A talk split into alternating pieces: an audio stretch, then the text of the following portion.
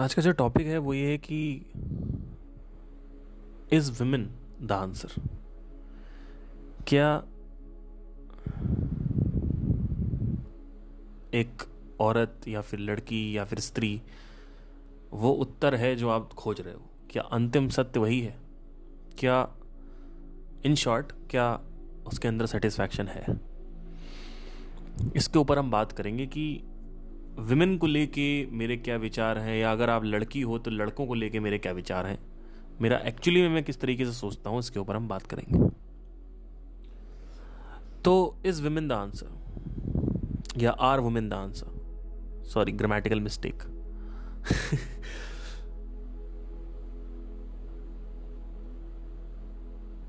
सो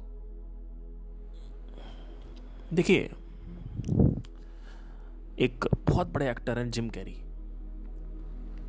उन्होंने बोला कि I want everybody to achieve success and everything they want in their life, to know that it's not the answer. मतलब क्या, ultimately उनको ये रियलाइजेशन हुआ कि इतना मैंने कॉमेडी करी, मूवीज़ करी, और फिर अल्टीमेटली मैं खुद ही खुश नहीं हूँ, और ये सब कुछ करने के बाद हमें ये लगता है कि ये अब ये करेंगे तो लाइफ अच्छी हो जाएगी, अब वो करेंगे तो लाइफ अच्छी हो जाएगी, पर अल्टीमेटली वो उन्होंने खुद बोला था, ये मेरा नहीं। ऐसे ही मैं कभी ये नहीं कहता हूँ कि आप शादी ना करें, या आप गर्लफ्रेंड ना बनाएं, या आप यू नो लाइफ को एंजॉय ना करें अपनी। मैंने ये नहीं कहा। मेरा ये कहने का मतलब है कि आपको गलत फहमी है कि सक्सेस में और औरतों में सुख है या मर्दों में सुख है। क्योंकि मैं एक मैन हूँ, मतलब मैं एक आदमी हूँ, एक इंसान कह सकते हैं, एक लड़का हूँ, तो वहाँ पे मैं एक कॉन्टेक्स्ट अपने स्टैंड पॉइंट से बोल रहा होता हूँ। तो कभी कभी ऐसा फील होगा आपको कि मैं विमेन के अगेंस्ट हूँ, ऐसा नहीं है। I am not against women और मैन, मैं बोल ही नहीं रहा हूँ ऐसा, मैंने कभी नहीं बोला। मेरा सिंपल सा ये कहने का मतलब है कि आप सुख की तलाश एक व्यक्ति में खोज रहे हो जो व्यक्ति खुद ही खोखला है, और कई लोग इस पे एग्री नहीं करते हैं क्योंकि उनको अभी अनुभव नहीं हुआ है, बोध नहीं हुआ है, एक्सपीरियंस नहीं हुआ है। हो सकता है ये वही लोग हैं जो अभी भी सिंगल हैं, या इनका ब्रेकअप हो गया था, इनको लगता है कि मुझे ये लड़की मिल जाएगी, या मुझे अभी भी कुछ अंदर से चाहिए, अंदर से मुझे वो चाहिए कि वो लड़की मेरे को मिल जाए।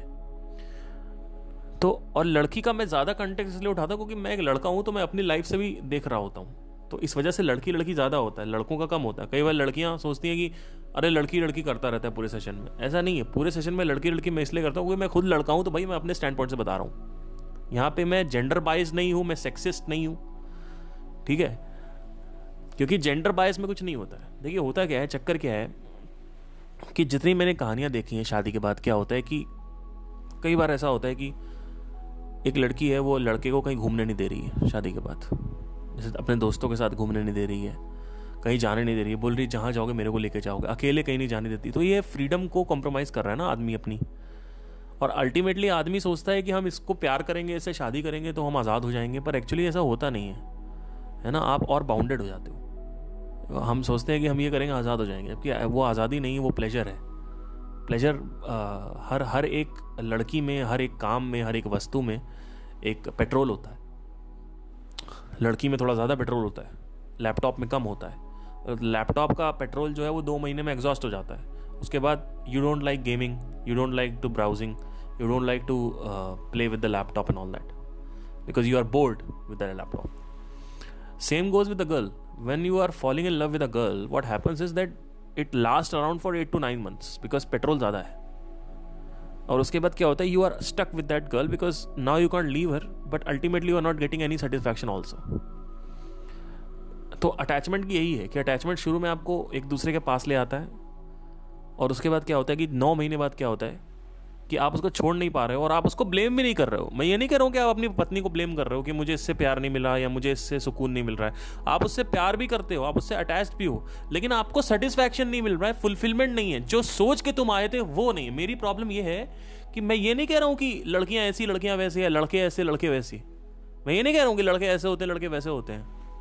मैं ये कह रहा हूँ कि अल्टीमेटली ये सब जो मैं बातें करता हूँ ये माइंड से कनेक्टेड है, कि माइंड कैसे काम करता है, और माइंड में जब मैंने झांक के देखा, मेरे अनुभवों से मैंने देखा कि मैं शुरू में जब 15 साल का था तो मुझे ये लड़की में दिखा कि ये लड़की अगर मिल जाए तो दुनिया मस्त हो जाएगी।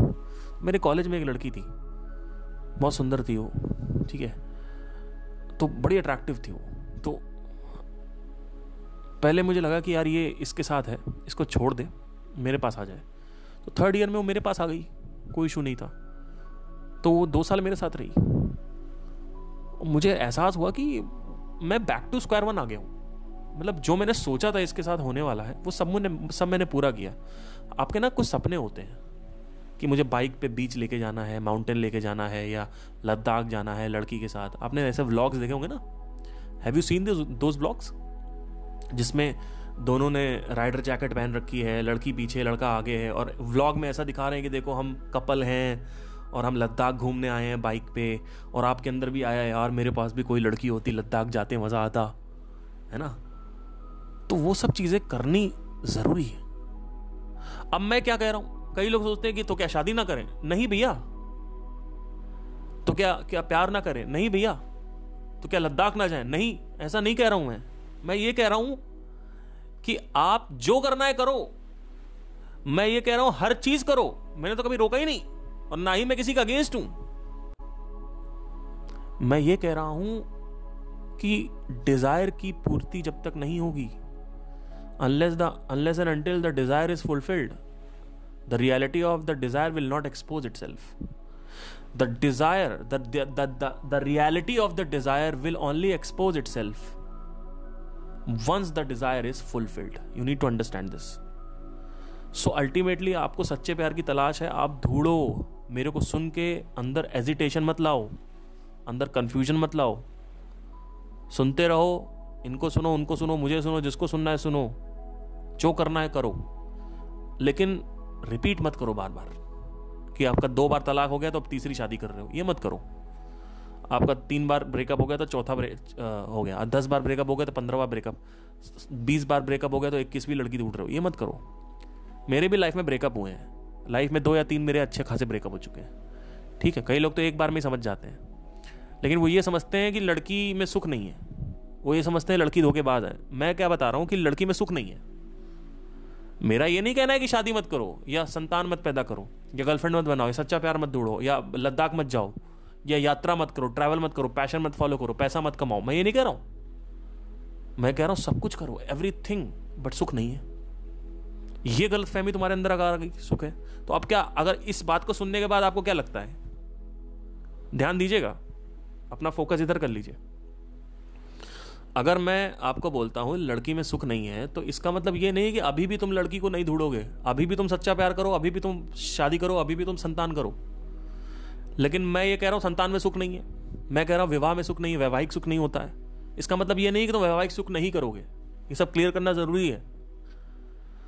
कई लोग ना डायरेक्ट ले लेते हैं मेरी बातों को, उनको लगता है ये अगेंस्ट है। मैं अगेंस्ट नहीं हूँ sir, I am not against anything. मैं कभी अगेंस्ट था ही नहीं किसी भी चीज़ के। मैं खुद कर रहा हूँ, आप क्या करोगे? अब मेरी खुद की भी गर्लफ्रेंड है, लेकिन मैं जितनी अपेक्षा आकांक्षा रखता हूँ उससे वो रियलिस्टिक है। मैं ये नहीं कह सकता कि वो आज मेरा गुस्सा है या मैं अच्छा नहीं लग रहा है तो वो उसकी जिम्मेदारी बनती है मेरे को अच्छा लगाए। मैं ये, मेरे अंदर, मुझे पता है कि मेरा अच्छा लगना, मेरा सुखी होना मेरे हाथ में है, उसके हाथ में नहीं है। और अल्टीमेटली आपके पास 24 घंटे हैं। अगर आपने शादी नहीं करी तो और करोगे क्या? तो आप शादी कर लो या नहीं करो, जो भी आपका ऑप्शन है। मैं अपना बताता हूँ, मेरा ये है कि मैं करूँगा, नहीं चली दोबारा नहीं करूंगा। मैं गर्लफ्रेंड बनाऊंगा, नहीं चली दोबारा नहीं बनाऊंगा।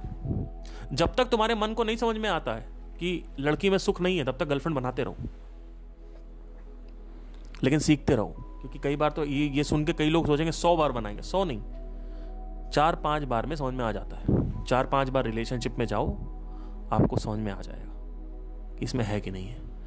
तो अब इसकी पूर्ति हो गई, फिर आपको खुद अपने स्टैंड पॉइंट से अनुभव करना है, मेरी बातें नहीं सुननी है। मेरी बातें सुन के आप कहोगे कि आपके अंदर इतने सारे डिज़ायर्स हैं, इतने सारे अपेक्षाएं, आकांक्षाएं हैं, आप वो टूट जाएंगी और आपको बुरा लगेगा, फिर आप मेरे को गाली दोगे। जबकि मैंने कभी ऐसा बोला ही नहीं कि ये मत करो, वो मत करो। So I am not against anyone, any gender or anything of any kind. मेरा ये कहने का मतलब है कि if you are listening to this, I'm talking from a very deep point of view.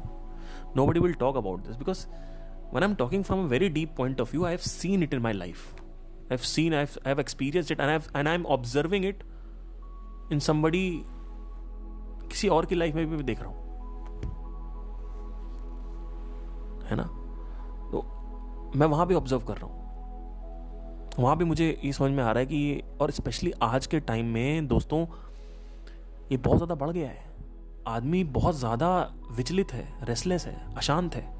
उसके चक्कर में आदमी और रिलेशनशिप में जा रहा है, और एक्स्ट्रा मैरिटल कर रहा है, और सेक्स कर रहा है, और शादियां कर रहा है, और कारें खरीद रहा है, और दिखावा कर रहा है. उसको जितना ज़्यादा हो सके उसको सेटिस्फैक्शन मिल रहा है, क्योंकि अल्टीमेटली जब आपको यही नहीं पता है कि बड़ा सेटिस्फैक्शन कहाँ है, तो आप छोटे छोटे चिंदी चिंदी सेटिस्फैक्शन लोगे ही, क्योंकि आपको पता ही नहीं है, आपके माइंड में कभी अनुभव ही नहीं हुआ कि बड़ा सेटिस्फैक्शन भी होता है.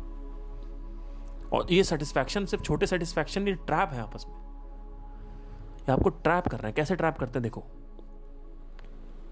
एक लड़की आपके जीवन में आती है, 6-7 महीने आपको अच्छा प्यार दिखाती है, उसके बाद फिर आपको उसके साथ बोर लगने लगता है, फिर आप उसके साथ रहते भी हो, प्यार भी करते हो, पर उसके साथ अच्छा नहीं लग रहा होता है, आपके दिमाग में टेंशन होने लगती है.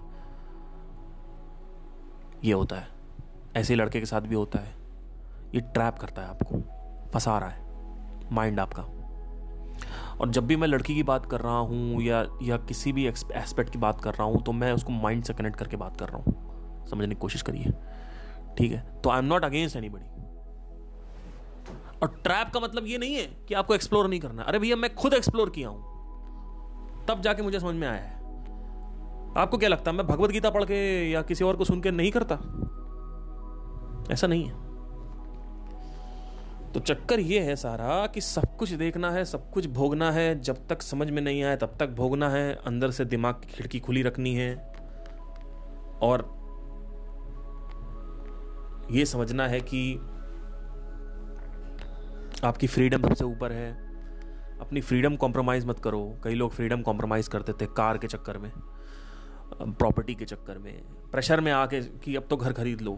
मेरा एक दोस्त कहता घर खरीदना है, मैंने कहा भाई घर खरीद लो, तू खरीद ले भाई, 50 लाख का घर तू खरीदेगा, और जो टेंशन है वो लेट्स से कि मुझे 100%, मेरे पास 50 करोड़ रुपये पड़ा हुआ है, अब 50 करोड़ में मैं 50 लाख का खरीद रहा हूँ, मेरे जेब में पड़ा हुआ है 5 लाख रुपये, और मैं 50 लाख का घर खरीद रहा हूँ, क्योंकि मेरे अंदर प्रेशर है, मेरे अंदर सोसाइटल प्रेशर है, मेरे घर वाले प्रेशर कर रहे हैं, मेरी बीवी प्रेशर कर रही है कि 2 BHK ले लो ना, 2 BHK ले लो ना. अरे क्या हो जाएगा लेके, मैं क्यों नहीं ले रहा हूँ, समझने की कोशिश करिए. वो 2 BHK लेके मैं बंद रहा हूँ, मैं मनाली नहीं जा सकता, मैं मसूरी नहीं जा सकता, मैं कहीं नहीं जा सकता हूँ घूमने. मेरे अंदर EMI की टेंशन होगी, 15,000, 20,000, 25,000 रुपये महीना EMI देना ही देना है, तो क्यों लेना है. 50 करोड़ है या 5 करोड़ है, 10 करोड़ है, ले लो, कोई इश्यू नहीं है. क्यों चादर से ज्यादा फेर फैलाने हैं सोसाइटी के प्रेशर में? क्यों इतनी बड़ी शादी करनी है? क्यों नहीं 5 लाख में शादी हो सकती? क्यों 50 लाख में शादी हो रही है? और 50 लाख की शादी करो ना, कौन मना कर रहा है? जब 5 करोड़ रुपए कमाओ तो करो. आपको 50 लाख शादी, I am not against 50 lakh की शादी, I am not against 10 crore की शादी. मैं कह रहा हूं तुम 10 करोड़ की शादी करो, तुम भाई लंदन में जाके शादी करो, लेकिन 100 करोड़ कमाओ भी तो तब खरीदो ना. क्यों खर्चे ऐसे करने हैं? क्यों प्रेशर में आना है? क्यों शादी करनी है जस्ट फॉर कि भाई 30 साल की उम्र में शादी हो जानी चाहिए, 28 साल की उम्र में शादी हो जानी चाहिए? क्यों करनी है जब आपको लड़का नहीं मिल रहा है अच्छा, आपको लड़की अच्छी नहीं मिल रही है?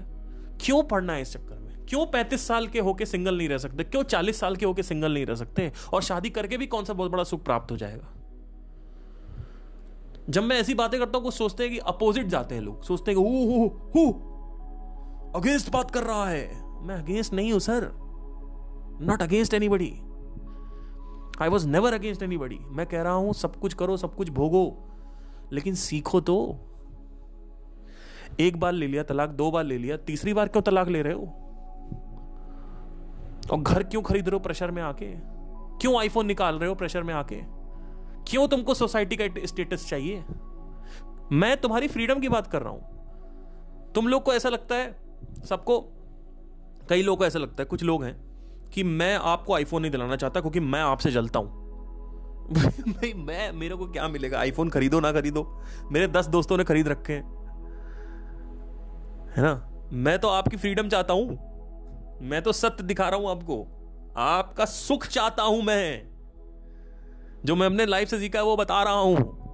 ये नहीं कह रहा हूँ कि आपका ये जो प्लेजर है, ये प्लेजर मत लो, आनंद मत लो, फन मत करो लाइफ में, मैं ये नहीं कह रहा हूँ। मैं कह रहा हूँ कि जब तुम्हें तुम्हारी हैसियत है तो लो। क्यों तुम 1.5 लाख का आईफोन लेना जब तुम्हारे पास 20,000 की नौकरी है?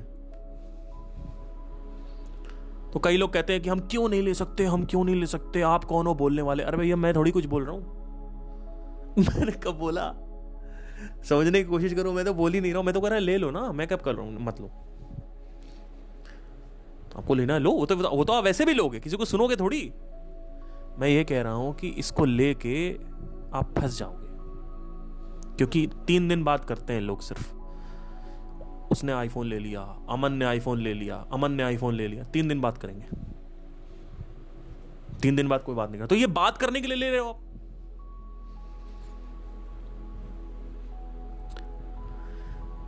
आपकी 50,000 की नौकरी है, आपके पास और कोई कर्जा नहीं चढ़ा हुआ है, आप ले लो आईफोन।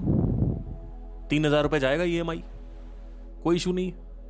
50,000 की नौकरी है, उसमें आपको घर पे भी देना है, उसमें आपको रेंट पे भी देना है, ये भी देना, वो भी देना। उसके बाद आपने बांध लिया अपने आप को, क्यों बांध रहे हो? और ये स्टेटस पर करके करोगे क्या? हमारा भौकाल है। ये भौकाल वोकाल कुछ नहीं होता है लाइफ में। क्या भौकाल है? कोई भौकाल वोकाल नहीं होता कुछ लाइफ में। 3 दिन का भौकाल है सिर्फ। अरे आपसे 1000 गुना ज्यादा लोग पड़े हुए भैया, क्या भौकाल दिखा रहे हो आप? उनकी तो कोई बात करता नहीं। कौन बात कर रहा है जेफ बेजोस के बारे में? जेफ बेजोस के बारे में कोई बात करता है क्या? शुरू में जो अमेजॉन आई थी, इंडिया में सक्सेसफुल हो गई, जेफ बेजोस के बारे में लोगों ने बात करना चालू कर दिया। उसका अभी तलाक हुआ है, 100 करोड़ रुपए उसने अपनी बीवी को दे दिए। कौन बात कर रहा है? आप मुझे बताइए, आपने लास्ट में अपने दोस्तों से जेफ बेजोस के बारे में कब बात करी थी? या इलॉन मस्क के बारे में क्यों बात कर? इलॉन मस्क के बारे में आप बात करोगे तो आप ये बात करोगे कि वो मंगल ग्रह जा रहा है। आप ये नहीं बात करोगे अरे देख कितना पैसा है उसके बाद। कौन बात कर रहा है भाई?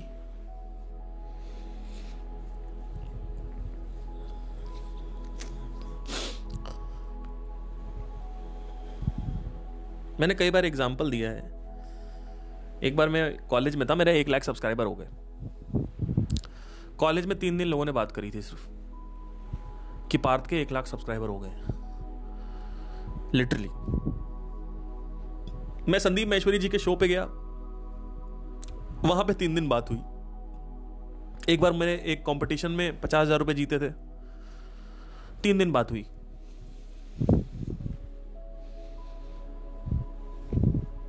आप बताइए। तो मैं किसी चीज के लिए रोक नहीं रहा हूं, और ना ही मैं लड़कियों के अगेंस्ट हूं।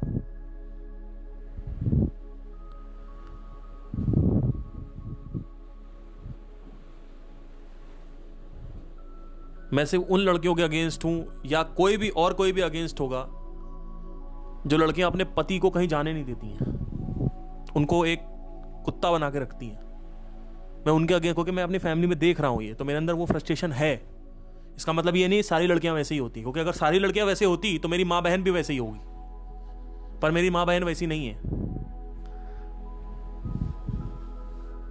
और आपकी माँ बहन भी वैसे ही होंगी, लेकिन नहीं है ना। तो हम सारी लड़कियों पे क्यों लगाते हैं इल्जाम? ये सारे लड़के धोखेबाज होते हैं, ये फक बॉय, फक बडीज होते हैं, प्ले बॉय होते हैं। अरे भैया, आपके साथ 1-2 एक्सपीरियंस में हमने देख लिया, और मैं मानता हूं कि ज़्यादातर आपको दुष्ट और करप्टेड लोग मिलेंगे। 80% लोग आपको सही नहीं मिलेंगे लाइफ में, लेकिन इसका मतलब ये नहीं है कि आप 100% लड़कों को ये बोलने लगो कि लड़के सब फक बॉय होते हैं। हो सकता है कोई फक बॉय ना हो, राइट? आई होप आपको समझ में आया हो, क्लियर हुआ हो। इसके बाद नहीं समझ में, आई एम सॉरी, इसके बाद अगर नहीं समझ में आया तो थैंक यू, टेक केयर।